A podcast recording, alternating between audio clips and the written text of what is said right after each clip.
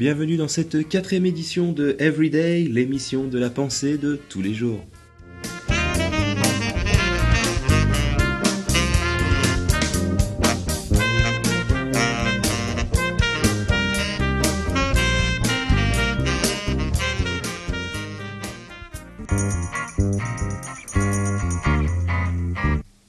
Grignoter tue.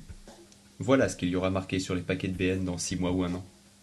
Pour ceux qui ne comprennent pas où je veux en venir, et qui n'ont pas vu de publicité récemment, il est maintenant indiqué, sur ces pubs faisant l'apologie de tel biscuit ou telle boisson sucrée, qu'il ne faut pas grignoter entre les repas, et qu'il faut pratiquer une activité sportive régulière. Après Tabac Info Service, voici arrivé le site mangerbouger.fr.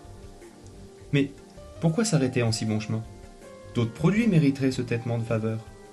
La bière donne la bedaine, le chou provoque des flatulences, et même boire fait uriner, avec un petit autocollant à apposer sur votre robinet. Bientôt, il sera interdit au restaurant de servir des desserts, car grignoter dans les lieux publics sera prohibé. Et les bars, ils fermeront, car boire dans un lieu public le sera aussi. Et les discothèques. Comme le volume trop élevé endommage le tympan, on ne pourra faire que danser sur une musique à peine audible, et jusqu'à minuit seulement, car le manque de sommeil rend l'organisme plus faible face aux maladies. Comment ainsi mettre un peu de sel dans la vie? Même cela n'est pas possible. C'est bien connu que le sel favorise l'obstruction des artères.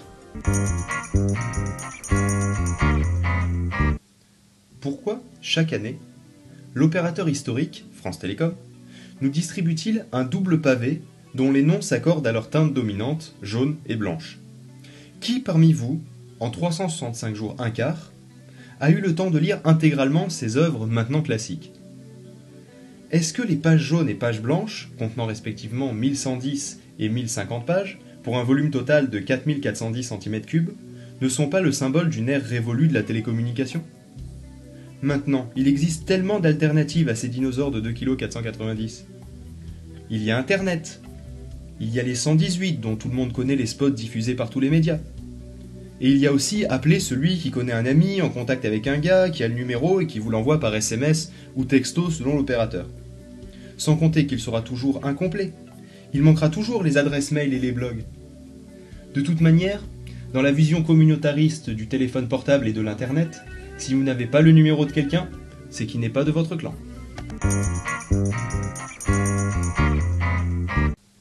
Et c'est fini pour cette quatrième émission de Everyday.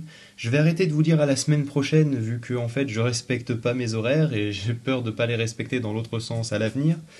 Donc c'est pourquoi je vous dis à la prochaine et pensez-y, pensez-y. Retrouvez Everyday sur le site http://everyday.exen.fr.